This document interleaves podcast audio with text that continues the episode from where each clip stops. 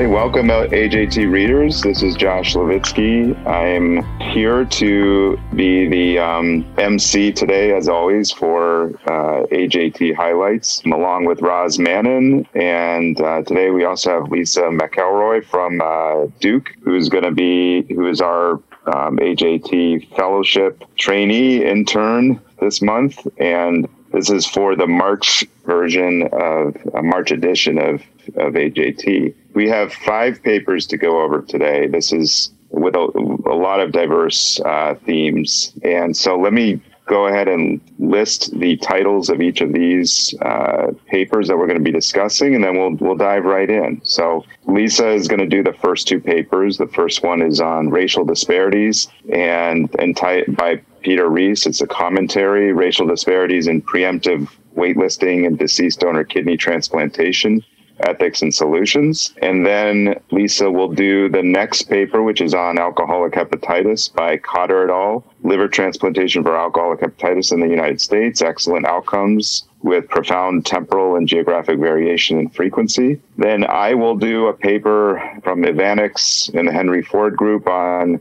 retransplantation outcomes for hepatitis C in the U.S. before and after direct acting antiviral introduction. And then uh, Roz will will finish us off with two papers. The first being distinct roles for major minor antigen barriers and chimerism based tolerance under irradiation free conditions by Mahr et al. And then the last one by Cooper is ensuring the the need is met a 50 year simulation study of the National Kidney Registry's Family Voucher Program. So I'd like to welcome you both. And um, Lisa, why don't you take it away on, on your first, the first paper? Thanks, Josh and Roz, and thank you uh, for having me and for your mentorship as part of the AJT Editorial Fellowship. As you said, Josh, this first paper is a viewpoint by Dr. Reese at the University of Pennsylvania the premise of the article um, is that only 11% of all deceased donor kidney transplants were preemptive in 2019. And um, the authors sort of discuss the significant racial disparity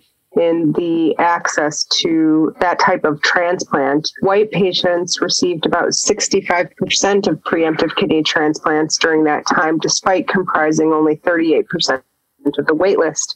And in contrast, Black patients received only 17% of preemptive kidneys, but made up 31% of the wait- waiting list. Unfortunately, this is not a new problem, and the authors cite research from 20 years ago uh, reporting the same disparity and access to preemptive kidney transplant for Black patients. The kidney allocation system, which was implemented in 2015, did not specifically address preemptive uh, transplant from the deceased donor organ pool. And, you know, subsequent to that, this racial disparity in access to preemptive transplantation has grown. As we know, preemptive kidney transplant carries significant benefits, and this includes avoidance of dialysis and access to um, high quality kidneys. Um, the authors posit that with preemptive kidney transplantation, patients with both residual kidney function and a greater ability to navigate the health system end up with greater access to this um, service.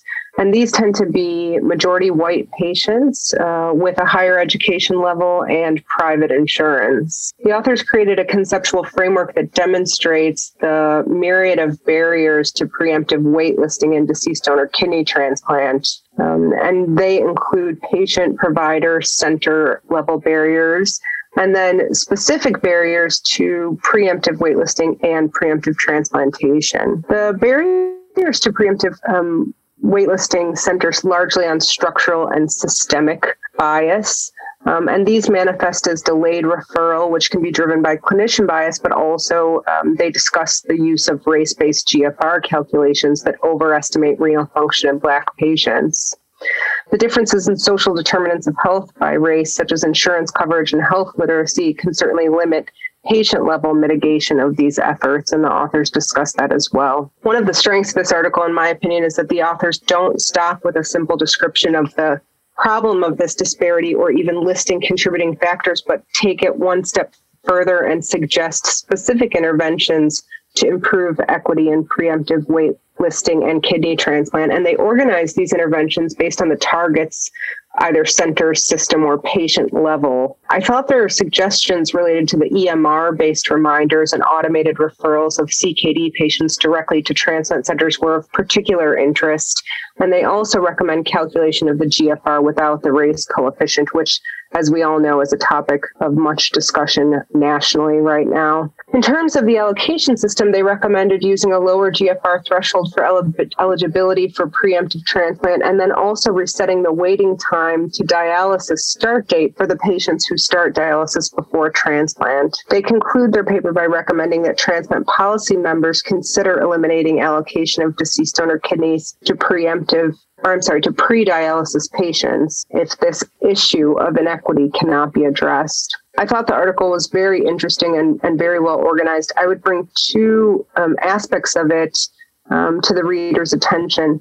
The first is I think it takes some time to sort through the tables. They've included a, a, large amount of information there, but it's really great information. In table one, one of the things I noticed is the rightmost column comments on the ability of the proposed remedy to address these racial disparities. And in almost all of the rows, the authors list the benefits um, as being indirect. I actually thought they sold themselves a little short here because they've done a really nice job addressing the multiple different levels where an intervention can be implemented. However, I will acknowledge that the challenge of demonstrating direct benefit when you're working on inequities in healthcare and particularly access to transplant. And I think that's really a limitation of the data that we have available right now to track patients as they progress through the evaluation and listing process. The second thing I would bring to the um, reader's attention is actually table two, uh, where the authors compare the U.S. eligibility criteria for preemptive waitlisting and the, uh, the waiting time for allocation priority and the process for calculating the GFR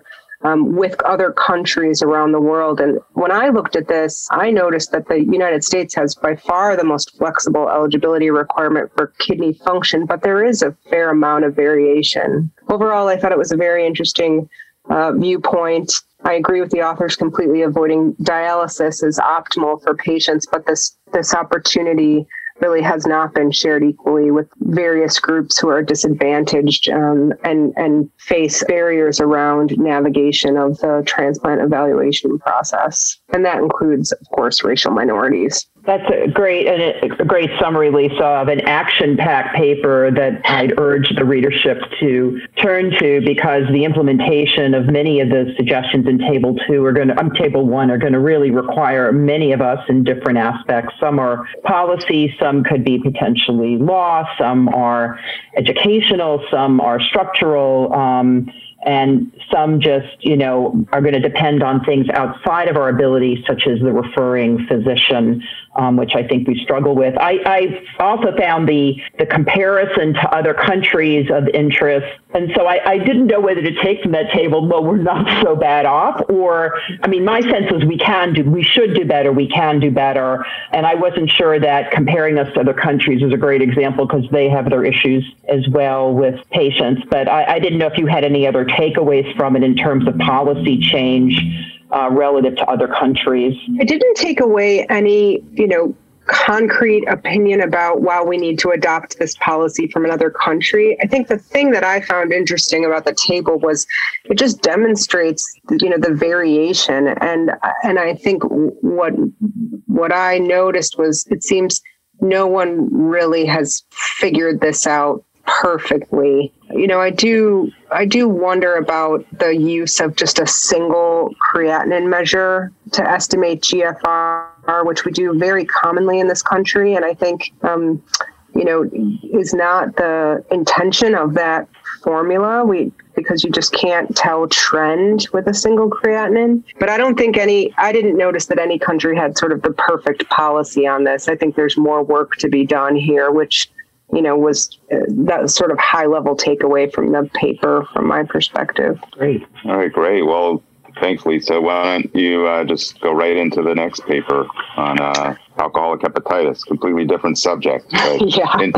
nevertheless, uh, an interesting paper by by Cotter in a group. Yeah, Dr. Cotter uh, at the University of Chicago and actually colleagues of his from around the country worked on this paper, which discusses practice patterns in liver transplantation for alcoholic hepatitis. Um, and alcoholic hepatitis, they distinguish as an inflammatory syndrome occurring in acute and chronic settings with histologic characteristics, um, including neutrophilic lobular inflammation, hepatocyte degenerative changes, steatosis, pericellular fibrosis, with coexisting cirrhosis in up to 90% of cases. And it can be mild, moderate, or severe, um, and is associated with a fairly significant mortality. But is part of the spectrum of alcohol related liver disease, um, which the authors discuss has been largely limited to patients who are able to demonstrate some period of abstinence and that certainly varies at centers around the country, but six months is a very commonly used time period for that. There's been a growing interest in early liver transplant for alcoholic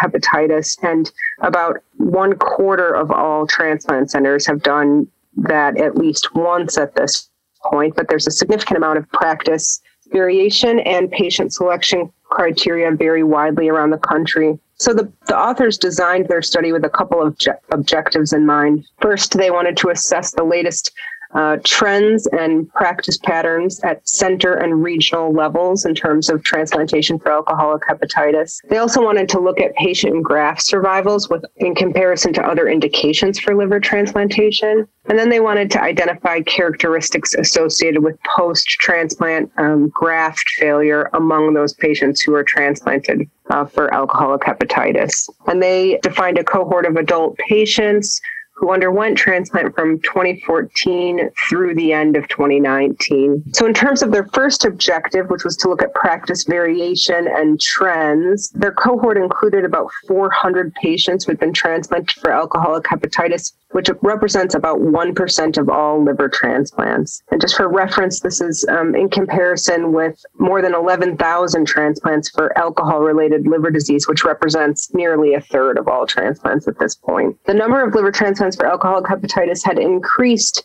from 28 in 2014 to 139 in 2019, which represents a fivefold increase during the study period and a greater increase than any other diagnostic group. There was a significant amount of variation in practice by center the rate of increase for liver transplant for alcoholic hepatitis varied eightfold between various UNOS regions. Um, the Northeast appears to do the most of these. They do about 5% of them as measure of total transplants versus regions 8, 10, and 11 were the, the least frequent and they were under 1%.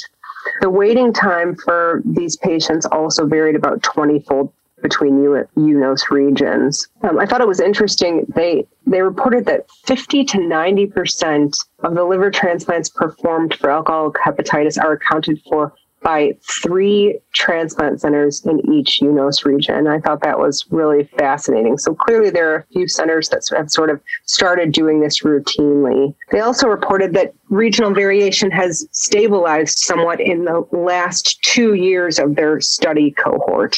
Um, so it seems that as we're doing more of these, the um, the variation is is lessening somewhat. In terms of the second objective of their paper, which was to look at patient graft survivals in comparison to other indications for liver transplant, the one in five year graft survivals for alcoholic hepatitis were 92 and 82 percent respectively. And then the patient survivals at one and five year were 93 and 85%, respectively. And these numbers were higher than in other groups, but the results were not statistically significant. So I interpreted this as really no different. They also looked at um, patients with alcoholic hepatitis who received simultaneous liver kidney transplant and compared those to patients who received liver transplant alone. These results also were not statistically significant, but suggested lower one year but higher five year graft survivals and very similar one in five year patient survivals. The third objective was looking at predictors of post liver transplant graft failure And the recipient characteristics that they found to be associated with inferior outcome were female, gender, the requirement of life support, and diabetes. But again, these results did not re- achieve statistical significance. So, my takeaway with this paper was basically an increased rate of liver transplant for alcoholic hepatitis, but driven mostly by um, a few number of centers uh, that are that are kind of leading the way in this in terms of their willingness to perform these transplants early for these patients. There seems to be a spreading of this idea, and I think that's what we see with this sort of stabilization and the variation in the latter two years of their cohort. And they actually talk about this and say how there are these regions where maybe one or two transplant centers, you know, kind of start doing this and get more comfortable with it and then prompt other nearby transplant centers to initiate their own practice.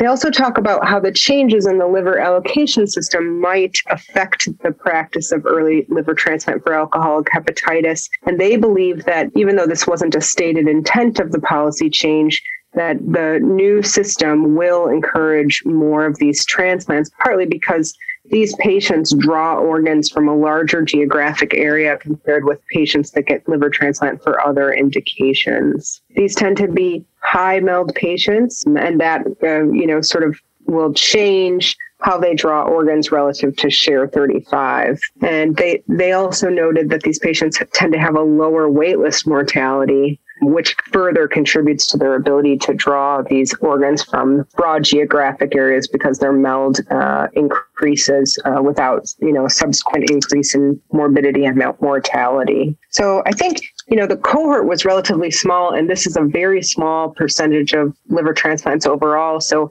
you know, I think some of these results that didn't achieve statistical significance is, you know, not necessarily because these trends aren't important, but just a, a, function of the, the mathematics. So, something to certainly continue to pay attention to um, over the next few years. It'd be really interesting to see if the early part of this decade mirrors the last two years in their study cohort with the stabilization in practice.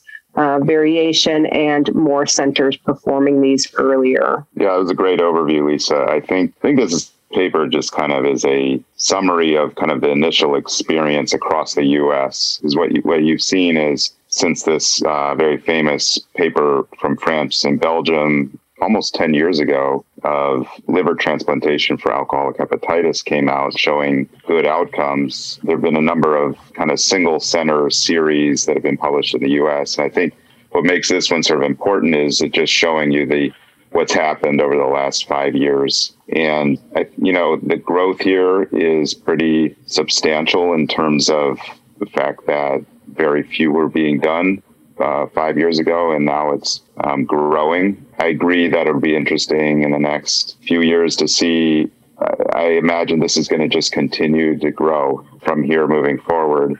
And I also agree that this sort of geographic discrepancy will probably become less and less over time as more centers are doing these types of transplants. But in the in the current situation, what this sort of highlights is that there are places in the country that are not not even doing these, or it's very hard to find a center that is, are doing these transplants. I, I think that also go, it kind of harkens back to the a little bit of, even though this is only a small percentage, sort of some geographic disparities that that liver has gone through and tried to deal with with these um, concentric circles to to balance out meld scores. It's sort of reminiscent of that in a way. I do think though that this will, as this continues, there'll probably be more centers doing this and more criteria that are going to be similar across centers because it this just sort of reflects you that this is no pun intended, kind of all over the map in a way. but I, I, I think this is, uh, like I said, a good paper kind of summarizing what's going on in this area of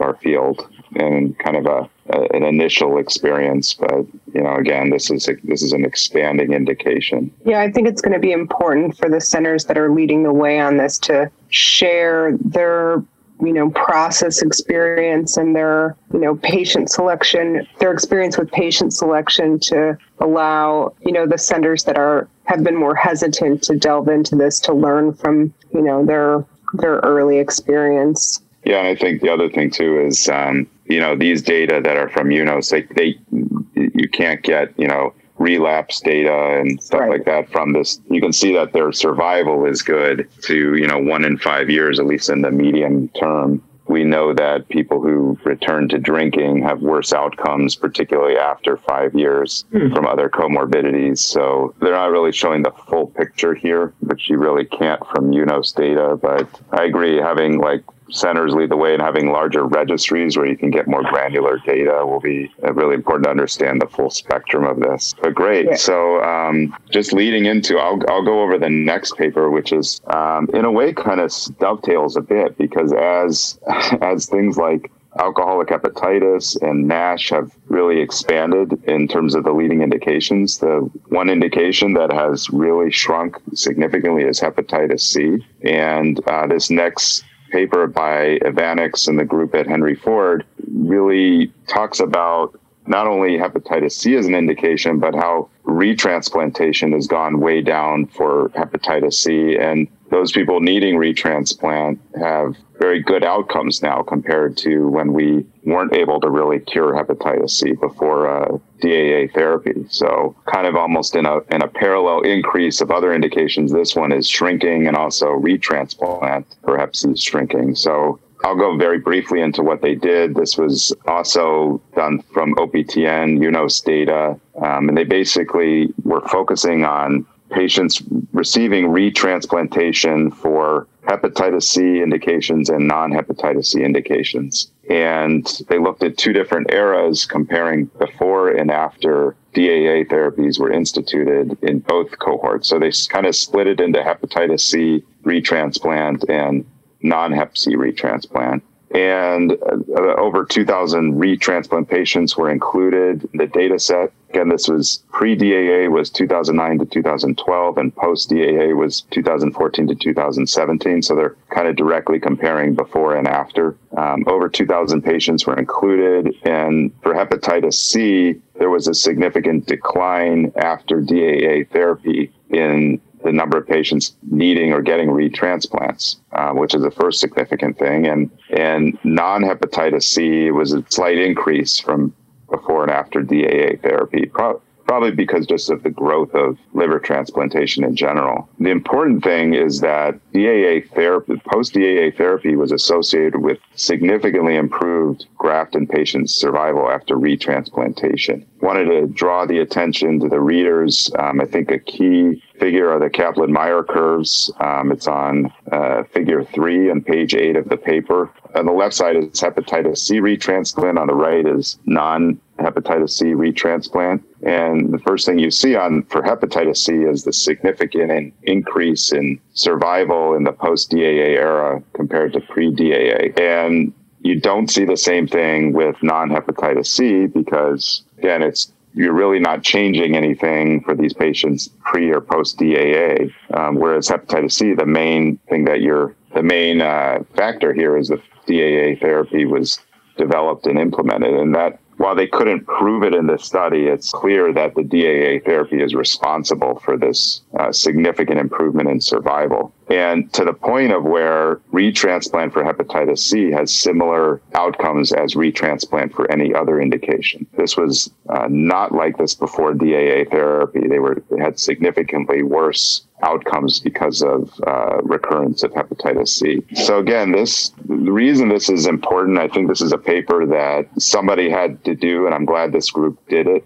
It's basically showing you the impact of of DAA therapy both on patients needing initial transplant, which has gone down, patients needing a retransplant, which has really gone down. In fact, myself, I don't remember the last time we at Northwestern had to do a retransplant for somebody because of hepatitis C or in a hep C positive patient. You know, we're able to to cure them and stabilize their disease. And moving forward, I mean, nobody has recurrence anymore because of DAA therapy. So this this will probably be completely eradicated as a, a retransplant, specific retransplant indication in, in, in the future. But if you're going to retransplant somebody for it, as long as you cure hepatitis C, their outcomes are excellent. And so this really is um, something I think not surprising, but very exciting to show just the impact of the, the therapy itself and how it's really changed the landscape of what we do in transplant. And of course, the fact that this has gone down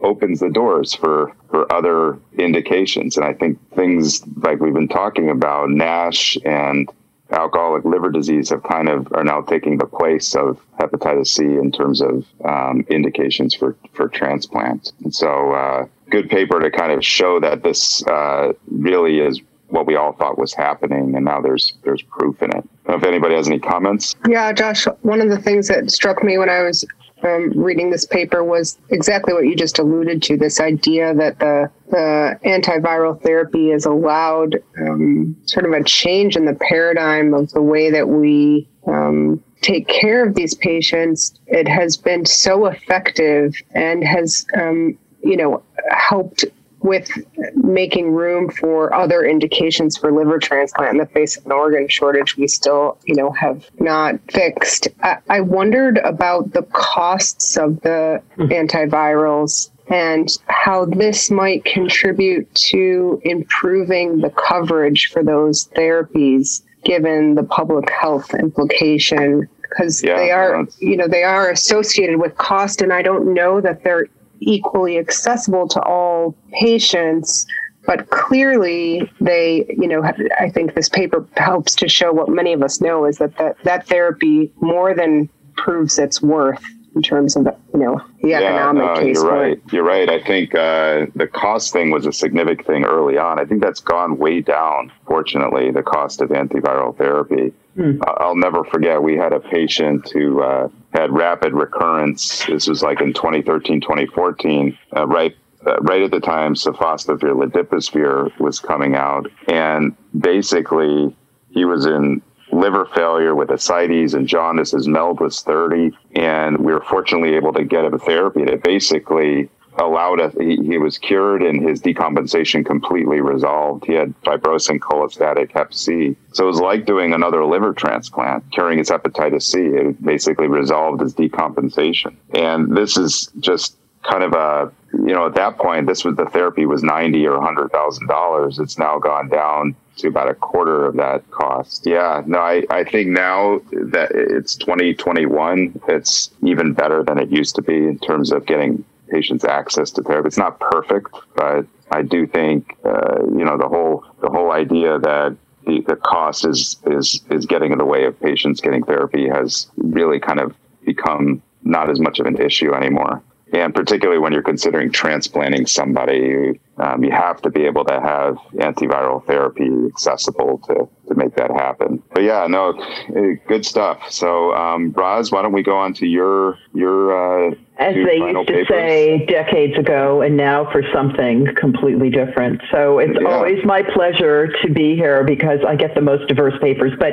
uh, this is a, a, basic science paper by um, Benedikt Mahr and Thomas Wekerle's lab at the um, Medical University of Vienna, um, examining uh, MHC barriers in chimerism based transplantation.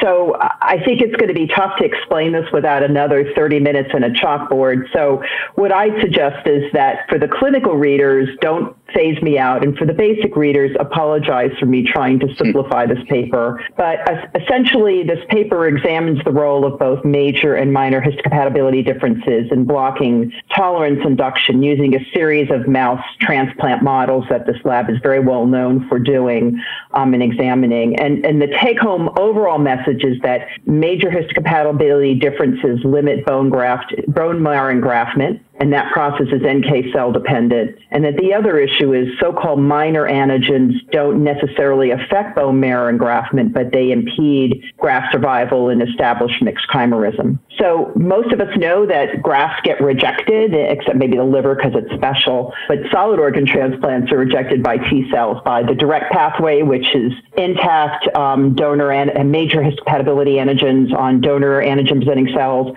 the semi-direct, which is again intact donor MHC on host cells and then this indirect pathway where there's processed peptides. But there also can be non MHC immunogenic polymorphic molecules known as minor histocompatibility antigens. And, and I think the stem cell people are aware of these minor non MHC antigens as, being disruptive to bone marrow transplant. I remember them because the male mouse has an HY antigen, so-called antigen, and, and female mice will reject that organ. And so um, this minor antigen is important. And in clinical transplant, if you look at kidneys from what look like MHC or HLA identical siblings, they're not identical twins, but they're zero mismatch. They have they can reject, and they can reject because of these minor incompatibilities. So stem cell transplant, you know, in order to get tolerance, you need bone marrow transplant. Your stem cell transplants and you induce tolerance through uh, a mechanism called um, chimerism, where you try to replace the host immune response or host immune system, at least fully or partially. Um, in humans, it requires significant cytoreductive therapy, irradiation, chemotherapy, and or immunosuppression. And you have a risk of, you might get rid of the tumor. And, and, and for example, in, in cancer, you can get rid of a tumor that way because you can get the graft can go after that, but it can you often get graft versus host disease, and that's the real problem too in, in human transplantation. And so, so some of the more selective central therapies result in what's called mixed chimerism, um, and there's probably in humans a little bit different than some animals. There may be some immune regulation as well through regulatory T cells, which is another popular methodology. And indeed, even when you have mixed chimerism, uh, it has been shown that skin grafts slapped on, this is again an animal model, but skin grafts gone on, on supposedly tolerant animals show rejection, and they call that split tolerance. And it's thought that there may be skin specific minor antigens that ca- cause this rejection. So this paper really uses a number of animal models, primarily the BALB/c mouse into the Black 6 mouse, which is a major disparity, but they use different strains that limit the extent of major histocompatibility differences and minor. It's a cute paper in that regard. It's, it's kind of fun to look at. Uh, and again, if you have a complete MHC mismatch and you do a bone marrow transplant between the mice, there's no engraftment unless you deplete NK cells. Um, and, and skin grafts are, are rejected in all these recipients, even if you have engraftment in the NK cell mice. And so when you do these animal models just the right way and you make the major histocompatibility be matched and the minor be mismatched, um, you really um, have difficulty in getting engraftment. And so it's difficult to induce tolerance. So this group is also known for the fact that these models are utilizing a clinically relevant costimulatory blockade and mTOR inhibitor therapy. So this models is not just some intellectual activity, but it's an attempt to sort of provide clinical relevance to this technique. And I think that there's not a lot known about how minor histocompatibility mediate alloimmunity. Their work suggests that there is indirect allorecognition. That was a debate probably before you were born, Josh. Well, maybe when you were in diapers. That you know that, or may, okay, maybe high school. But um, but that was like a big debate. Does chronic late rejection is that mediated by indirect allorecognition? And so there's some evidence to support some of their rejection mechanisms, obviously through indirect recognition. So that's another kind of interesting aspect of this work. And again, the the conditioning regimen in these animals is non-cytotoxic. So if they can further dissect this down a bit further and and help us understand tolerance. There, even though it's a mouse model, uh, I'll bite that. Then there has an opportunity to help us sort of translate this into humans. And again, you're familiar with some of the work done at, at your institution in kidney, where you get mixed chimerism and people still later on go on to not to lose their tolerance. And so it's you know the best situations are when people are fully like their donor. And I think that's just not going to be the long-term goal. So a paper like this kind of helps provide those mechanisms.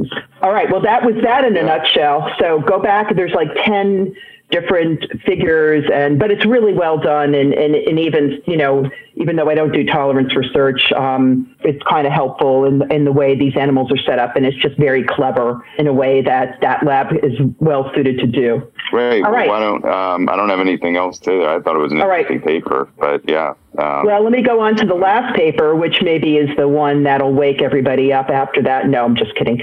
But um, this is um, Matt Cooper's paper on ensuring the need is met, a 50-year simulation study of the National Kidney Registry's Family Voucher Program. So I just want you all to picture where you're going to be in 50 years, perhaps on a beach or perhaps on a mountain, which has a beach surrounding it with an ocean. I don't know which, but I'm not sure I'm going to still be here, or if I am, I'll be in a place where I don't have to worry about science. But uh, essentially, for those of you in kidney world, you know that the NKR, an independent organization, has facilitated probably about 3,500 kidney transplants from live donors since 2008. Um, this is a, a, a, national sort of chain slash swapping program. Not every academic center is involved. Our center here is not. UAB was not when I was there. And what happened is over time is as they were doing this, you'd get these folks going into this program where you had an incompatible donor and the donor would be ready to donate, but the recipient wasn't maybe ready for the transplant. For example, uh, an older adult, an older parent or a grandparent putting their kidney in the pool, but the child with kidney disease wasn't ready for transplant. And so they created this voucher program, kind of gave you a chit to the donor to say if anything happened to you, you'd be eligible for a transplant as sort of a safety net, but also to the to the child's family to say, you know, you're going to be taken care of in a few years when it's time for your transplant. And they actually expanded this voucher program to a family voucher program to include healthy family members if they ended up getting kidney disease as well. And so there has been a lot of concern raised in the community. You know, you're handing out all these vouchers. We're the donors, and are and what you know are we going to outstrip this system? And and what's the ethical repercussions? What are the legal repercussions? What are the medical repercussions? And and so um, the goal of this paper was really to address the concern Where was this model was was the number of voucher redemptions in the future predicted to outstrip the number of available kidney donors. They used a Monte Carlo simulation model, you know, a model that's used for risk analysis in insurance companies. It's been done in banking, uh, in um, uh, and also in transplantation. I think it's been done in organ, organ allocation models. And we're not going to have a whole lot of time to go through the assumptions of the model. Some of the characteristics of the model um, include SRTR data since 1987, so predictions of graft failure, predictions of, of donors developing kidney failure. And the primary outcome measure is what they call the coverage ratio. This is the number of available donors per the number of vouchers that are redeemed in a given year. So you want that to be greater than one. You always want to have more donors. And they provide several scenarios. The best scenario is what they call the rapid growth. There's lots of donors and lots of vouchers. And when you look at the CR, even at the worst percentiles, it always remains well above one. And then they have another scenario that looks bad where you have a lot of growth of vouchers. You, you have a lot of donors and, but also a rapid decline in, in voucher needs, and, and those CR ratios get pretty close to one, but above. And so, I rather than going through each of the um, scenarios, I'd ask you to go ahead and look at the different figures um, in the paper uh, to get a sense of what they're talking about over time. And they make several points. They feel that the, val- the vouchers have value. They have value because they have what's called chronological incompatibility. I gave you an extreme example of a grandparent and a child, but it could be somebody like me who, you know, is keeping my kidney for my child, but I'm aging out and I want to put my kidney somewhere, so let it do some good you know, every time there's a voucher redemption, there is risk for the donor supply because somebody is getting their kidney and, and, and, and it has to be matched in a, in a certain way. Uh, and I think um, their point was that regardless of the scenario, the risk of donor non-availability is low. And so they feel this endorses that the NKR can, can go forward with this voucher program. But I think there are also limitations. And even for someone like me that um, follows living donation quite closely, there was no incorporation of ABO incompatibility, ABO blood type or, or recipient sensitization, which needs to be tracked because that could really affect the opportunity. You know, you can redeem a voucher and you pull a certain kind of donor out of the pool, um, and it may skew what's in the pool. And the donor pool may be affected. There may be some catastrophe, like COVID 19 came out of the blue. Could there be a terrible catastrophe of a donor death, God forbid, that would halt live donation or something that would go on that would dis- you know, disenfranchise potential live donors? Or the end stage kidney disease rate, as we will see in a few years, may go up dramatically from a disease such as COVID 19, where you have maybe a disproportionate number of individuals that need transplant. And that's not really addressed. And, and I think, frankly, it's hard to really know what's going to be going on in 50 years. I mean, 50 years ago, we were just sort of infants in this business. And if you said to me as a fellow, and I wasn't there 50 years ago, but if during my fellowship, we made some very difficult decisions of who would be transplanted, who wouldn't, who would get dialysis. I mean, that's not the dark ages. That's like the 1980s and 1990s where we made those decisions because of, of resources. So I think that's an issue. I think there's an accompanying ed- accompanying editorial by Mike Englesby and Tom Pearson that points out that the authors are all on the board of the NKR and and they're participating centers. And so the success of the vouchers means that these centers have to continue to participate and they have to encourage participation. And if God forbid something happens and the NKR shuts down, there's no recourse. I mean, there's sort of a caveat in the paper about how risk cannot be, you know, burden, bur- you know, burdened by the NKR, or they can't mount the burden of, of risk. And so there has to be potentially other opportunities. Maybe the OPTN takes on an agreement to back up the NKR if it should fail financially or, or